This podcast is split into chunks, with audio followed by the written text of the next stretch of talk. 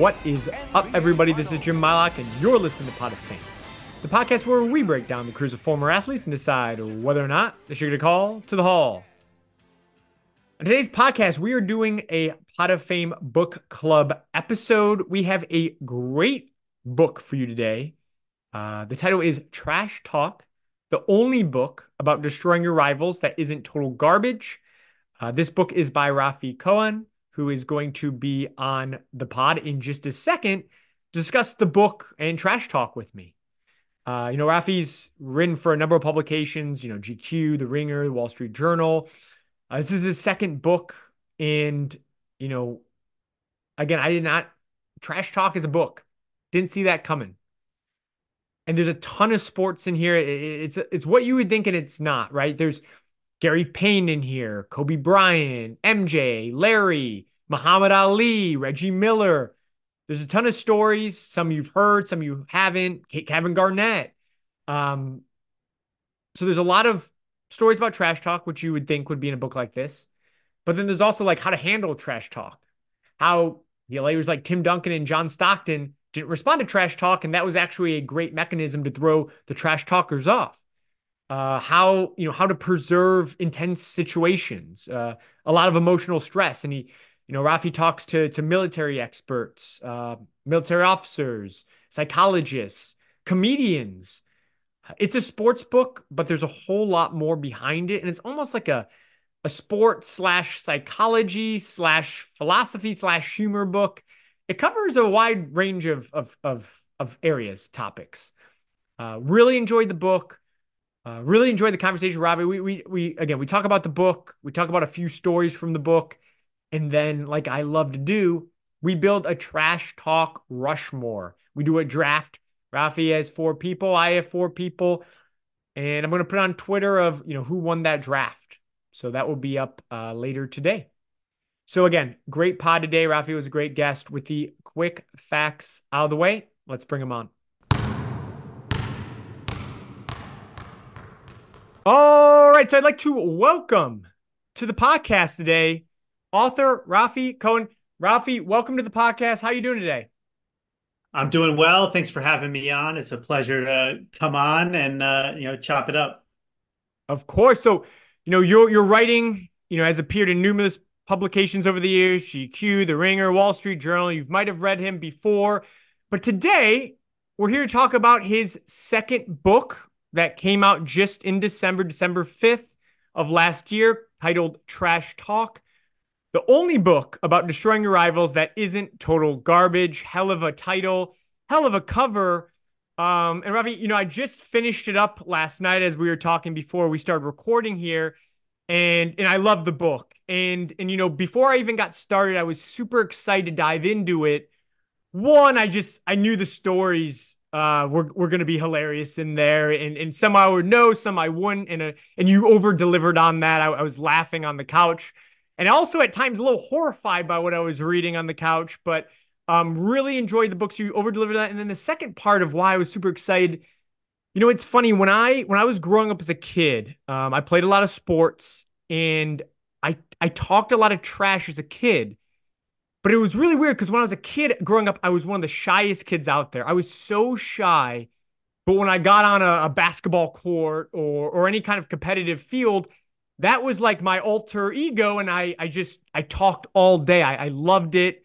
Um, I was a little less like a, a KG Reggie Miller, more of like a John Starks, where um, I let the emotions get the best of me sometimes. It, it didn't always go my way, but big trash talker. And then as I grew up, luckily, I'm going to say this is personal growth. You know, I stopped talking trash, but I got a lot more outgoing. So I almost flipped. And I think hmm. that's super interesting. And again, as I dove into this, I was like, man, like maybe that's why, like, because you go into some of like the psychology of it, like maybe that's why I was talking so much trash and whatever it may be. So your book kind of was like, I'm going to resonate with this book. I did a lot. I enjoyed it so much.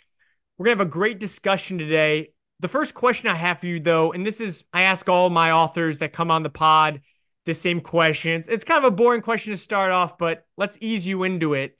This is a book about trash talk. I don't know if I've ever come across another book that fits this category. Rafi, how, how did we get here? What yeah. what led you to write this book? Yeah, I mean, I mean, I mean, it's sure it's an obvious question, but I think it's a good question to ask uh, any author. So I appreciate you asking it. Um, and as far as I know, you're right. This is the first ever book about trash talk, and so as far as I'm concerned, that's as good of a reason as any for uh, you know for you know to write it. But you know what's what's funny is that I don't know if everyone would agree with that because you know sometimes when I would tell people you know, I'm um, I'm working on a book about trash talk while while I was reporting it. Or if I I tell someone now I wrote a book about trash talk, the question I'll get is why? like wh- why are you doing that?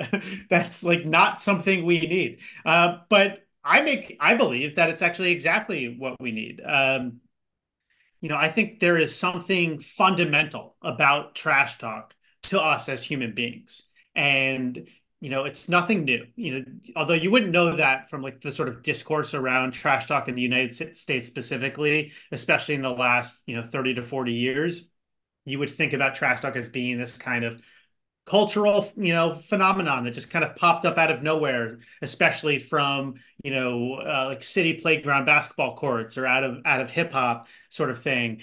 But the truth is is that we've been talking trash as humans for as long as we've been talking it goes back to the Bible. We can find it in the Homeric poems. There's Greek invective poets. You can find, you know, insult, trash talk, you know, poet uh, poetry battles in pre-Islamic Arabic courts. And again, you can trace this throughout time across cultures, right? Like there's nothing exceptional about talking trash. And I thought it was important to sort of, you know, you know to, to thread that connection to sort of make that connection because I think when we exceptionalize trash talk as we have, you know, we run the risk of stigmatizing it. We run the risk of racializing it, and we start to then use, um, you know, mechanisms of punishment or penalization, you know, through like technical fouls and sportsmanlike calls within the context of sports to you know things beyond like you know stigmas about behavior in general and who's who's viewed as sort of like polite and passionate and a leader and who, who's viewed as like you know rude and arrogant and you know loud. Um and and and i think that's you know that not only do we do a disservice to ourselves because you know we're by not understanding how trash talk works on these kind of like deeper psychological you know linguistic sociological levels do you know do we actually lose the opportunity to become better or more strategic or more effective trash talkers ourselves? But we also lose the opportunity to actually understand what's happening you know to understand what's really being said right? Like when is a threat not really a threat? What is a joke not actually a joke? And and how do we respond in the appropriate way? And the appropriate way could be you know what does the performance situation demand? And and you know how can i make sure that i respond in the way that's right for my team for my performance? Or you know how do i respond you know in the appropriate way as defined by the kind of like society i want to live in? You know the sort of you know the, the civic norms that i want to uh, you know to hold up or to reinforce. Uh, so again i i think I also think one other thing that I will say is why I read a book about trash talk is because can I curse, Jim? Is that okay? Oh, I that was okay, something I was supposed to go over at the beginning. You can swear as much as you okay. want, and we're talking about trash talk yeah. here, so I figured you're talking shit. Yeah, so go for well, it. Yeah, because trash talk fucking rules, right? Like everybody loves trash talk. Like it is, you know, it draws our attention. It brings us in, right? You see two guys yapping on the court. You want to know what they're saying to each other now, and and you're especially going to pay attention to whatever happens next, right? Like forget about what led up to it. You want to see that next confrontation, right? So it builds drama. It adds stakes, and you know, you see this, you know, you see this, you know, within within sports, but you also see it within you know professional wrestling. You see it in sort of like market the marketing of you know uh, reality television or you see it on you know talking head punditry shows whether it's politics or sports or whatever. It's it's rivalry creation and and it it adds meaning to a confrontation that wouldn't otherwise exist. And i make this point in the book but i actually think there's something existential about trash talk in that way.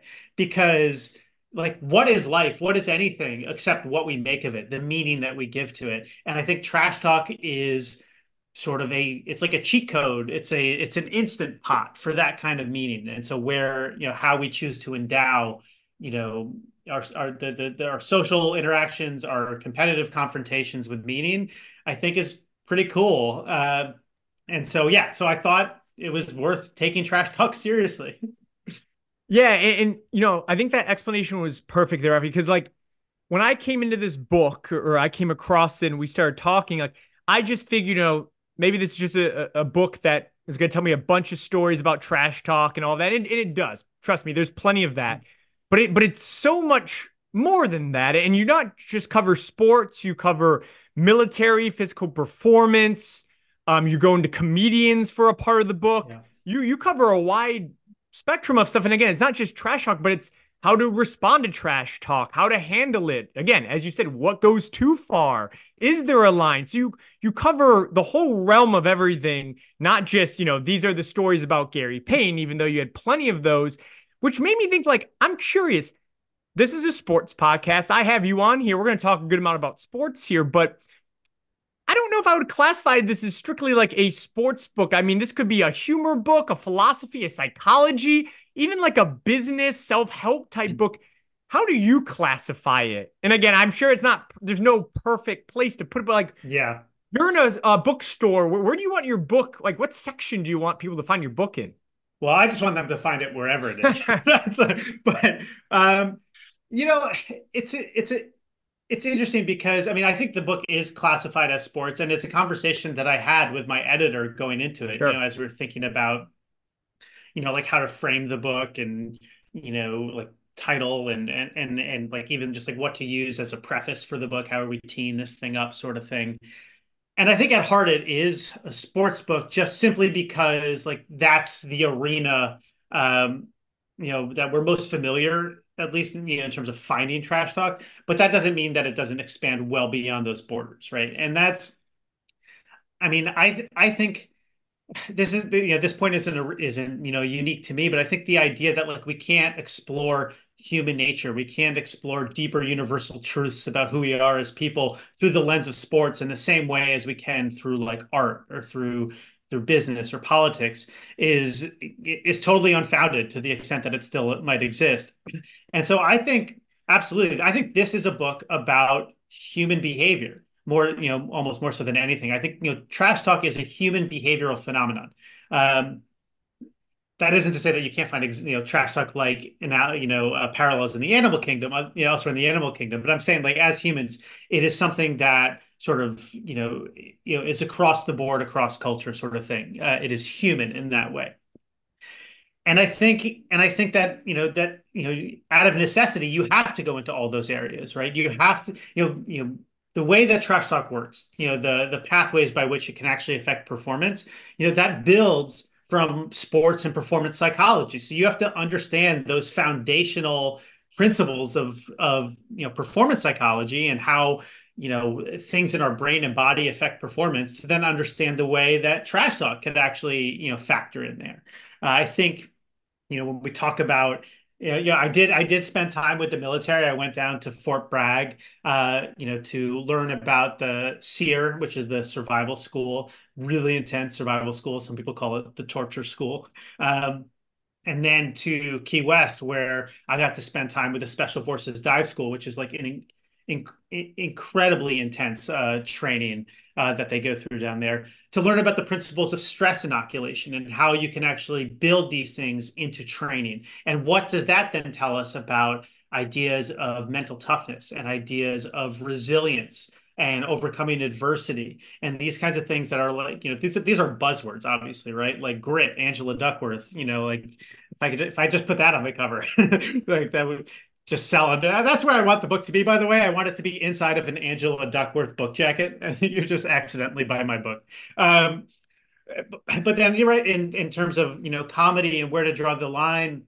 Absolutely. These are ideas that we grapple with, you know, across, you know, every sector of society. right? And and I think that we can find the examples of them happening in sports, but I also also think it's important not to rope off sports, not to say like, well, this is a phenomenon of sports, and therefore let's deal with it only within this world. When whereas the truth is, trash talk in general and you know in sports is is a reflection of a society writ large, right? What are the things that we're we're scared of? What are the things that we have biased against? Those are the things that are going to manifest in the sort of language of trash talk. That's where we're going to find where we where we sort of push up against things and say this is going too far or where we don't. And of course, you know, these are sliding scales. You know, the things that we would say to one another without blinking an eye, even as recently as the you know early 2000s or 90s or 1980s, are much different than they are today. Uh, and I think it's important to then to see that those lessons or that th- those kinds of like proving grounds, those kinds of you know battlefields, I guess, are just as important, if not more important, beyond the world of sports as they are in in the world of sports. So you interviewed a lot of people for the for this book. And you know, you interviewed Hall of Famers like Warren Sapp, Cheryl Miller, Gary Payton, but then also a number as we were just talking, right? Military officers, comedians, psychologists, sports psychologists, performance. Do you have a favorite interview from your research going into this book? And, and if so, why? Yeah. Well, Gary Payton was the hardest interview because like I literally had to chase him around the country to get him. Like he was Gary Payton was my white whale, like hundred percent my white whale. Like I literally went to Las Vegas where the big three was happening just to try to talk to him. And I mean, I was also I was also in, in Vegas for a UFC fight, so you know I tried to stack things when I could. It was uh, it was good fortune as much as anything, but I didn't get to talk to him. And then I you know, you know, working with some guys behind the scenes in the big three. They're like, "Oh, Gary, I'll talk to you here." And then at the last minute, because this was during the time of this was during the one of the summers of COVID. I forget if they actually moved the uh, the tournament because of COVID or because of you know uh, uh, you know sort of Mother Nature or other sort of acts of God. But I found out like two days before the the the, the next the next city visit, uh, which was supposed to be in like Houston or Dallas or New Orleans or somewhere where Gary was supposed to tell, you know, talk to me that they actually moved the uh, they moved that that venue to Milwaukee, and so now I had to like hustle from one city. Now I had to fly into Chicago where they were having their practices, and then drive up, you know, to Milwaukee. So I was literally chasing him around the country, and I did finally track him down. Uh, and he was terrific. He even gave me his cell phone. Not that he responds to my texts anymore. Um, you know, definitely tried, you know, tried to see if maybe we could become best friends, but turns out no. Um, so he was, I mean, he was really great just from sort of like a like a got him perspective. But my favorite interview was probably a guy named Josh Gormley. He would tell you his name is Josh Dempsey. Um, that was his fighting name uh, as a boxer and as a wrestler. And the reason why is my favorite is just because like I love these stories of guys you've never heard of who've just you know have lived crazy lives uh you know whose life is literally a movie. And he, he described it that way to me. So josh gormley dempsey is basically the first person to ever really talk shit in mixed martial arts. Like which is when you think about it now you're like how is that possible? Like everybody talks shit in ufc or bellator or you know in uh in uh, pbl um like of course every all combat sports are riddled with with trash talk but in the early days of MMA, it was really much more about the kind of like this idea, the ideas of respect, you know, that came from the individual martial arts. Uh, and but but Josh Dempsey, he felt who was he, formerly a boxer, he broke into MMA and was like, "Man, I want people to know my name. I want people to know that I'm here." So he started talking crazy shit, and he and his life just went on a journey from that point. Just basically was launched by shit talk from becoming a uh, mixed martial artist to then becoming a professional wrestler to then having a career in Japan that at one point saw him performing in front of 50,000 people in the Fukuoka Dome, you know, against a like a, literally a champion kickboxer in a kind of I guess suppose it was a mixed martial arts event in this the kind of like earliest definition, just like boxer versus kickboxer. Um, and and he he had some trouble in his life. you know, he like took things a little too far and you know, you were talking about earlier how like when you stepped on the court as a kid, you kind of became someone different. And Josh Dempsey is definitely someone who sort of used trash talk as a way to kind of put on a mask of a kind, right? To sort of step into a persona. And maybe he lost himself in that persona, you know, along the way. Uh, I don't think that taking heavy drugs helped uh, in terms of losing himself, but his, but his, but like, but finding him, finding his story, which I, I mean, no nobody's ever told his story before and i think it's a it's a it's a really wonderful story to tell not because it's like he's a perfect redemption story but because it's like a really it's just like a really human story. Like it's a guy who's struggled who's you know who's who's worked hard to try to make something good of himself um and has had a lot of uh, chaos and drama along the way. But i but that but for me that was the one that i enjoyed the most yeah, and, and, that passage definitely stuck out um, quite a bit. Uh, that story about him and everything he went through.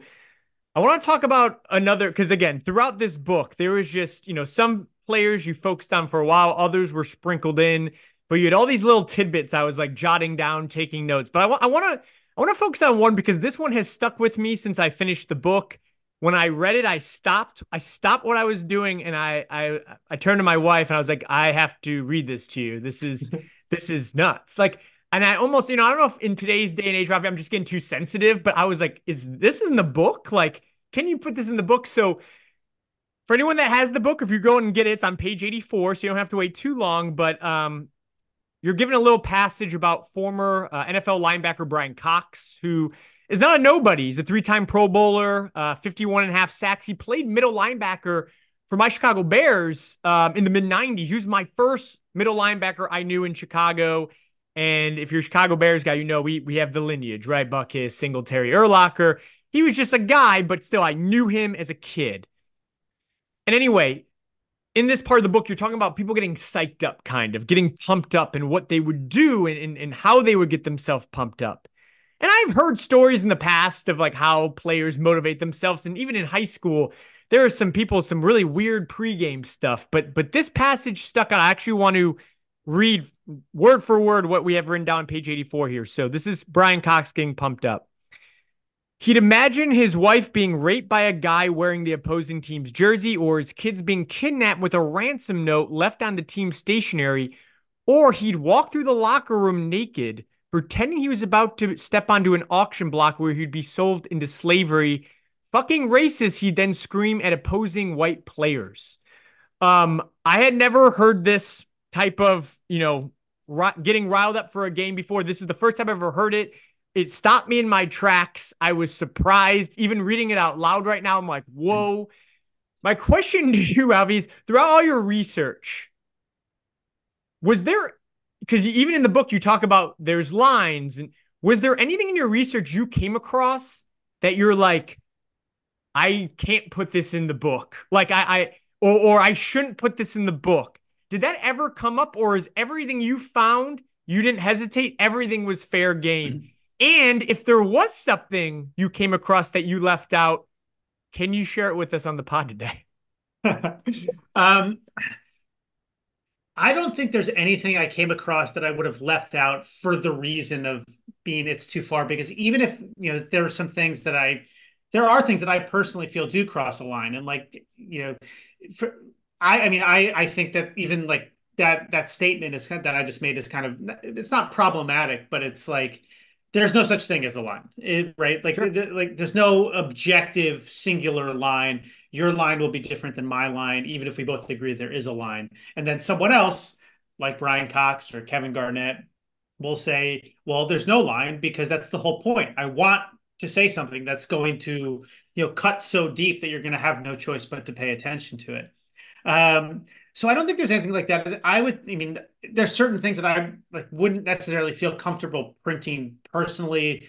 You know, like, you know, racial slurs. Um, like I sure. wouldn't want to you know put that in there um but i also would say that again in my my mind that's not trash talk anymore right like sure. there's a, when you cross a certain when you cross a certain threshold you know it becomes something closer to pure abuse right and this is like you know the, the an easy example here right is when jackie robinson broke the color line and you know we're you know, you, you know, opposing players would say that they were using racism as a vector for bench jockeying, right? For yep. which is a you know trash talk by another name. Um, but to my mind, they were using bench jockeying as a vector for racism, right? And it was just like, and and sort of leaning on these, you know, wider systems of power and oppression that, you know, I I feel like have material consequence or could have material consequence.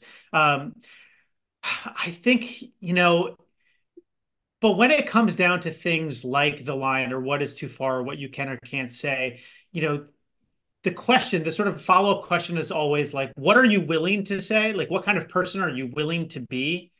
And like, regardless of what is or isn't allowed, like, I think that's kind of like the moral question is like, what are you willing to say? And then, like, what at, at what cost? Like, what is the cost of the thing you're willing to say? Because even if everything is fair game, right, and you know, and all and all is allowed on on, on the field of play, um, you know, to get inside your opponent's head. It's like, are you willing to be the type of guy that, you know, who would say the N word or something extremely homophobic or derogatory to someone, right? Because like even if even if what even if the things you say on the field, like quote unquote, stay on the field and like nobody's gonna punch you in the face afterwards, you're still a person who said that thing and like that is that has to stay with you on some like deep ethical level you know that is part of your character as a person and, yeah and i oh i'm sorry go no going. i was just gonna say bryan cox was obvious to bring it home to it, bryan cox was obviously willing to go like to extreme lengths, but you know, in terms of like the things he was willing to say, but also the things that he was willing to put himself through psychologically in order to get worked up. And he needed to play at a really high level. He believed he needed to play at this extreme high level. There's a psychological model to explain that, which I won't, which I know you you you read about, but I won't go to get too nerdy on it right here. But I, but like, there's also other ways to work yourself up into these sort of peak performance states, like these guys who want to work themselves into a frenzy you don't have to necessarily imagine that you're being sold into slavery or that somebody raped your wife you know because that you know you know out of necessity creates more of an anger state where you know you make you might be more impulsive. You make may, might might have uh, less sound decision making and and some folks may have anger as a component of their peak performance state. But again it's like what are you willing what are you where are you willing to go what price are you willing to pay for it are sort of interesting ones.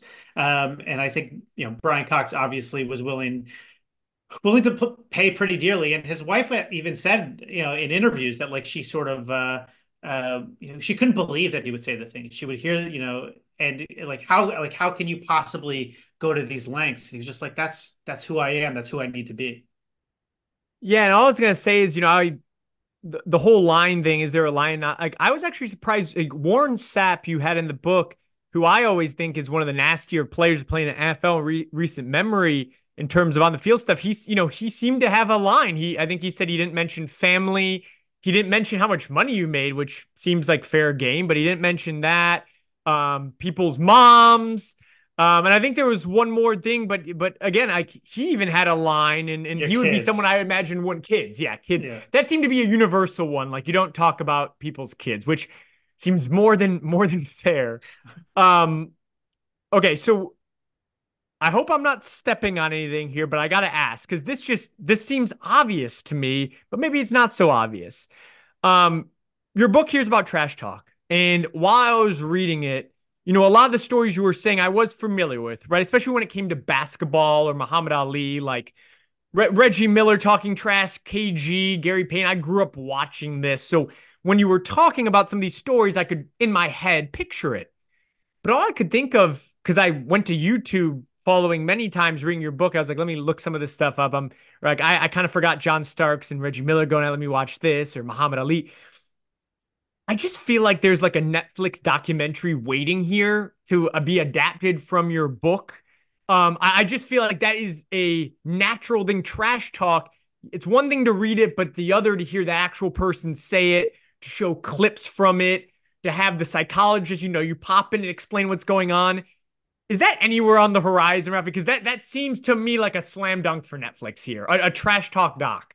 I'm certainly uh, on board for that, and I, I mean, I, I would say you know, there there's a possibility of something happening, you know, in that direction. Uh, very early stages, certainly no uh, no platforms attached or anything, you know, no Netflixes. But I agree with you completely. You know, I would, I mean, I wish if only if I could have written a book like out of you know the Harry Potter universe where you could like stop and like click on something and like you know watch a video, I would have loved to have to have done that. But yeah, and I you know you know I benefited you know from or, or just or frankly just got the pleasure of having these interviews and getting to hear you know these men and women who are experts in their field whether that field is psychology, linguistics, or talking shit as athletes, um, you know, tell me these stories and hearing it from the their voices is a, is really really terrific. And you know, I certainly you know tried my best to you know to convey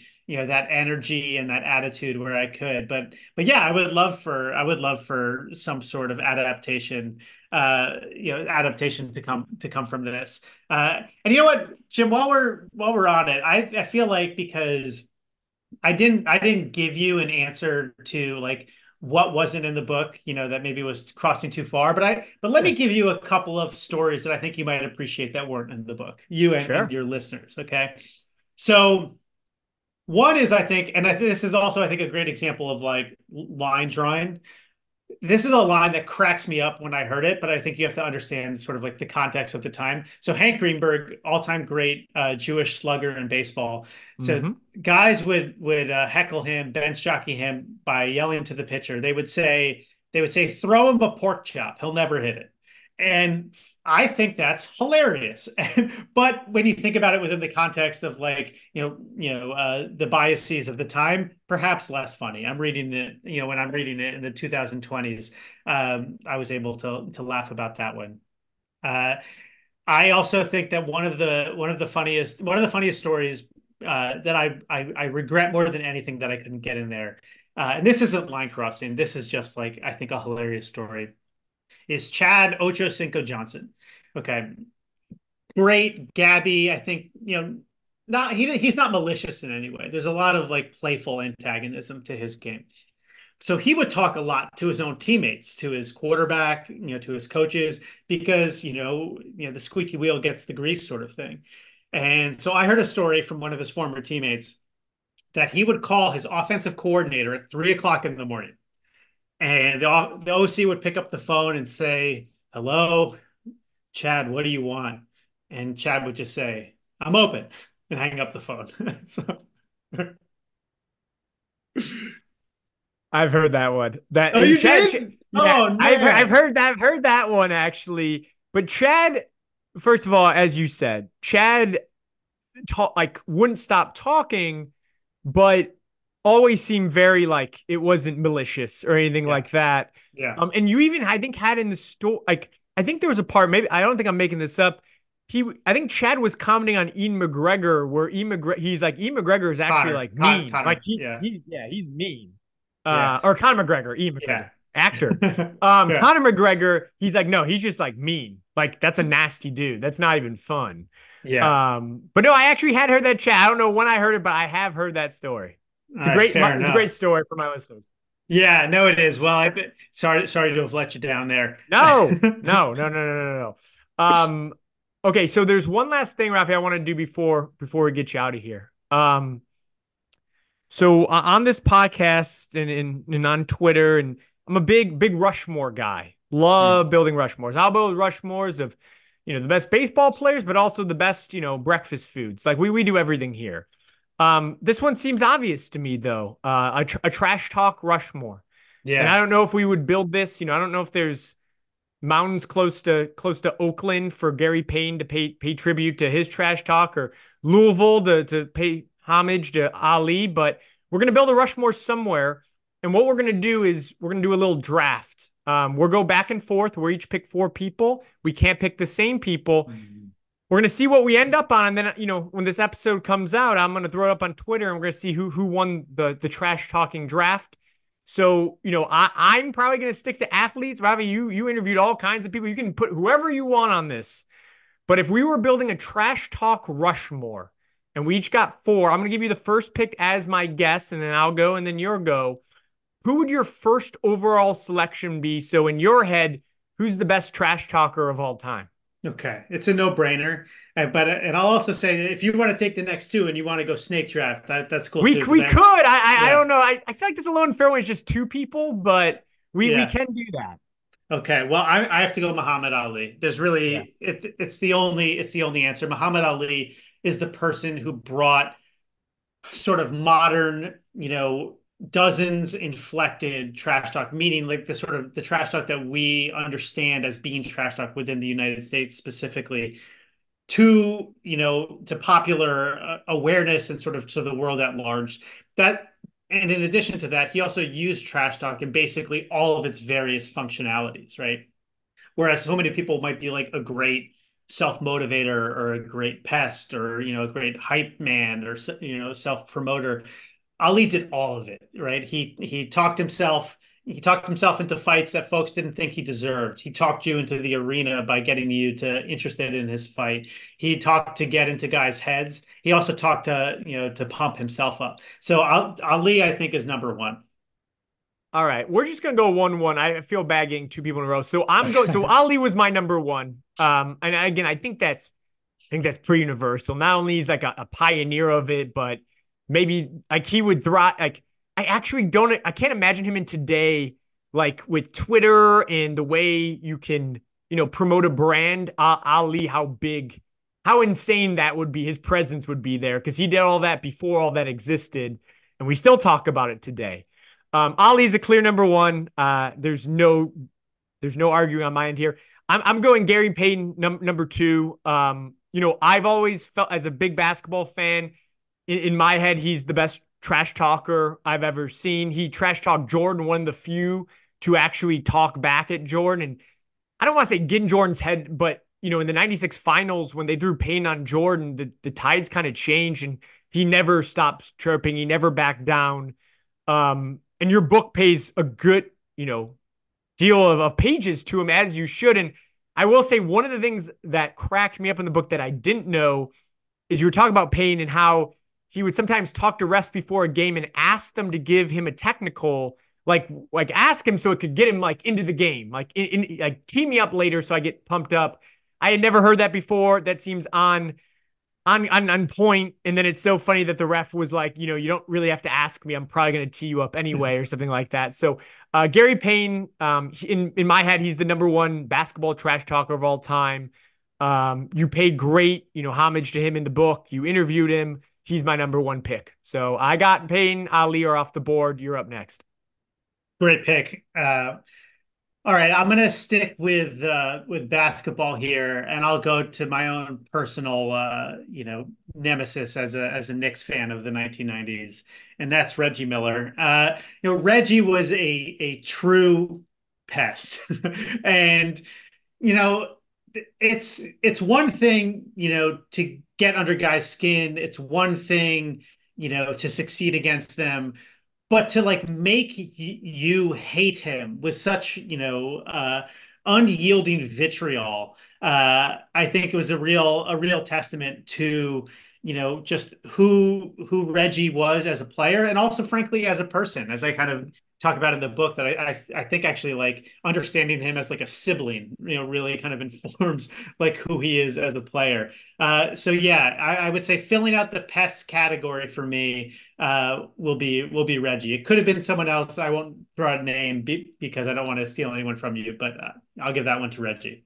Yeah I, it's a great pick. I mean, Reggie Miller, you could say, has the most famous, like, uh, of all time. Like, we can say Gary Payton's the best trash talker, but if I was pointing to one moment, everyone knows the Reggie Miller Spike Lee situation, like the choking emotion. Everyone knows that. I mean, they almost built a whole 30 for 30 documentary around just that moment. So, one of the more yeah. famous trash talkers. And then again, I'm a Chicago Bulls guy, and growing up as a kid, we we hated Reggie Miller. And I've done a 180. Now I, I, I appreciate Reggie Miller's game so much, but as a kid, I hated this guy. I absolutely despise Reggie Miller. He's come full circle. I'm on board with Reggie Miller now. So uh, great pick. So number two, I'm actually going to. I, I think out of the main sports, it might have got the the least play, and I think that's fair. But I'm going to do a baseball player. Um, I'm going back a bit. Uh, Satchel Paige, um, of course, the great Negro League pitcher, also made into the majors when he was in his 40s, threw three shutout innings as a 50 year old. Uh, Satchel Paige, like if you really look at trash talk from not just like what he's, I guess from like a a mean like perspective, like he's just an asshole, but more like you know telling his infield to, to move in or having his there's there's stories that he told the whole defense to sit down because he was going to strike out the side or he walks everyone so he can strike you know out the side. Or th- this guy the, the the cockiness level the showmanship the um you know the trash talking was kind of i don't feel like as mean as some of these other players or, or directed but if you really think about it i mean this guy maybe talked the most shit out of anyone and that was part of his game, whether it was, you know, in the pros and Negro leagues, barnstorming, um, and he could back it up. I mean, he's one of the most talented pitchers of all time. You you pay some space to him in the book as you definitely should. Uh, but Satchel Paige to me, one of the best trash talkers of all time. Uh, he has to be there again. Maybe one of the more friendly ones, but in the same token, it wasn't really friendly if you really kind of dive into the psyche of it. That's right. Yeah, it's it's it's not it's not it's not friendly when you think about what's at stake when you're when you're, you're saying that you can't handle what I'm about to give you.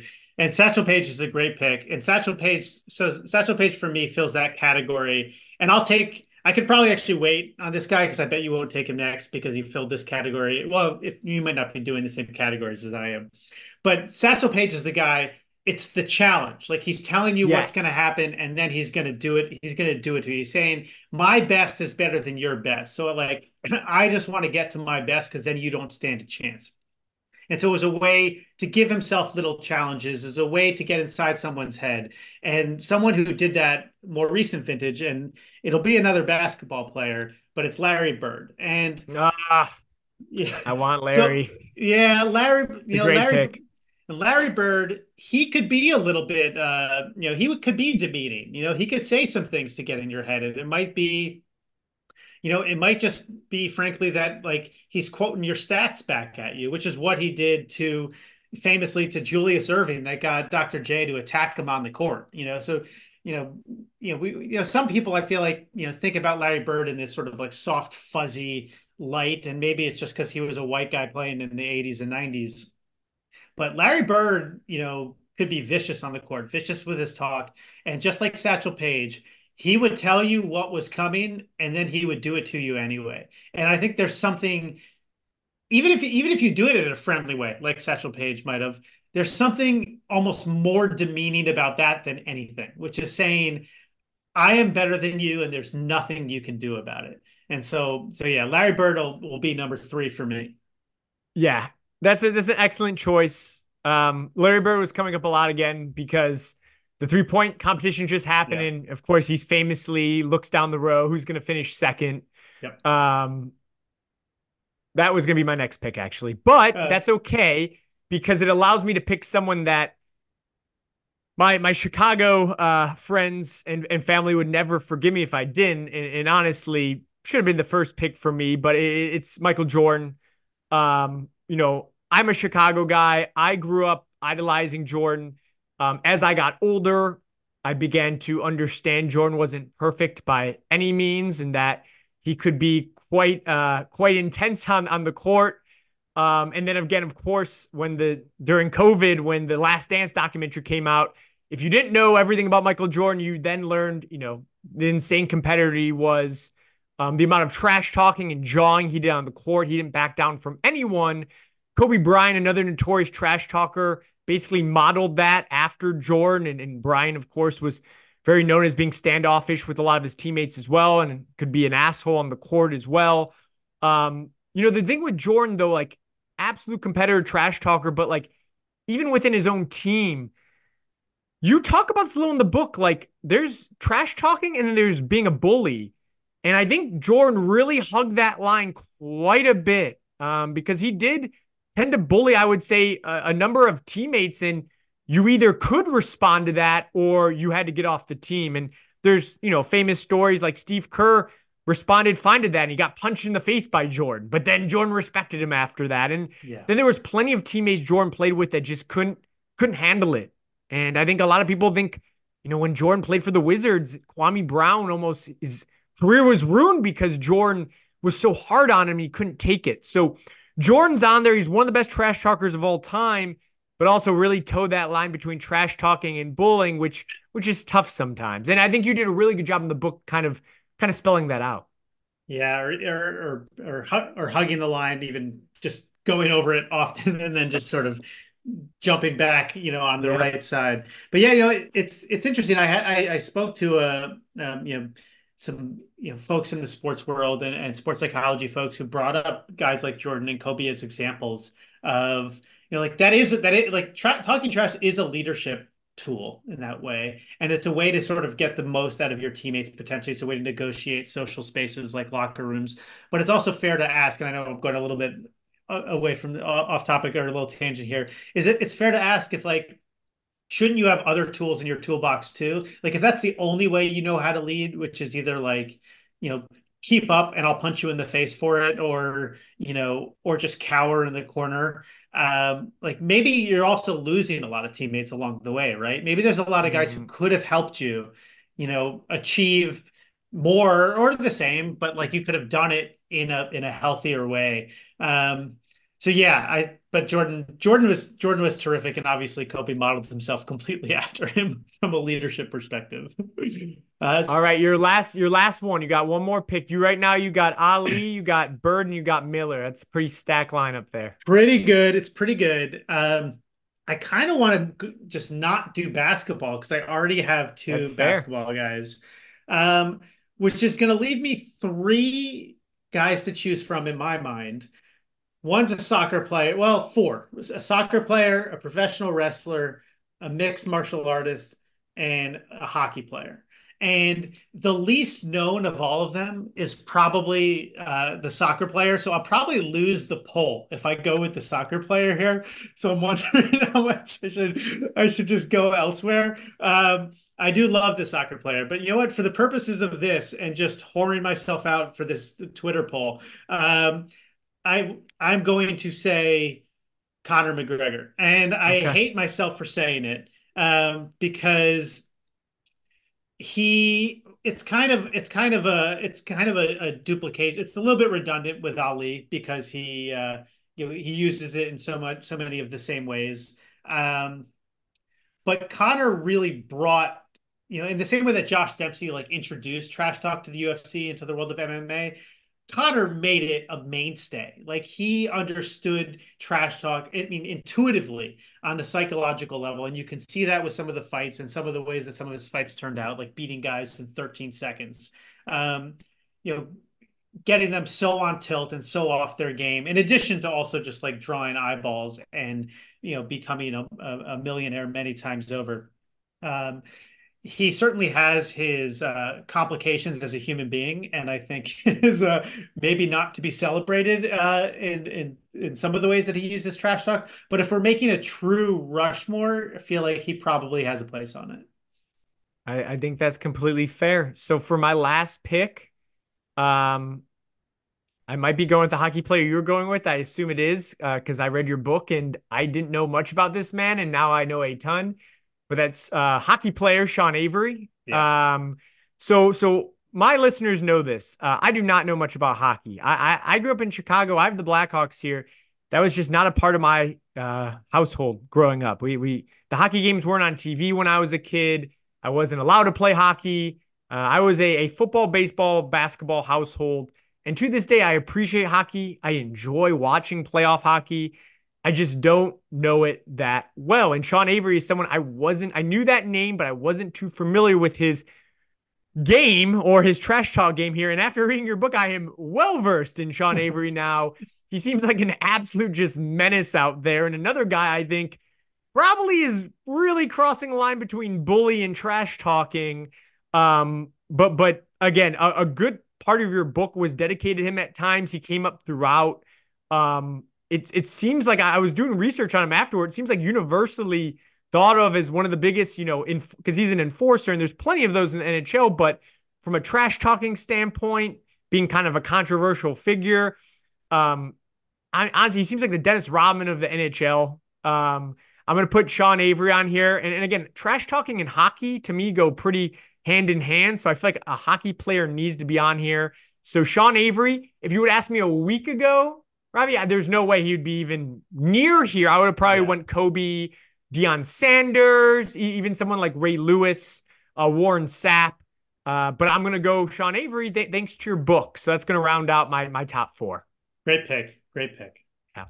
All right. So just for the listeners, one more time, and again, I'm going to throw this up on Twitter.